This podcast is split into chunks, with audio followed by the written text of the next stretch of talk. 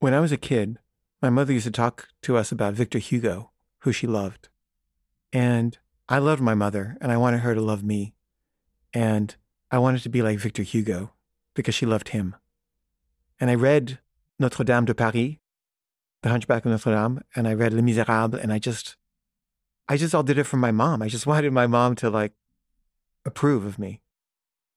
And then when she divorced my dad, she'd been a housewife and she, you know, didn't know how to make a living. So after the divorce, she was like, I got to make money. And, you know, she decided to go into accounting. And she kind of turned against Victor Hugo and art.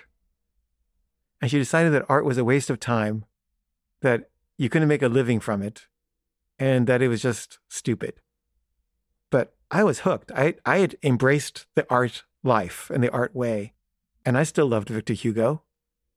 But my mom didn't anymore. And she disapproved of me wanting to be a filmmaker. And we haven't really gone along ever since.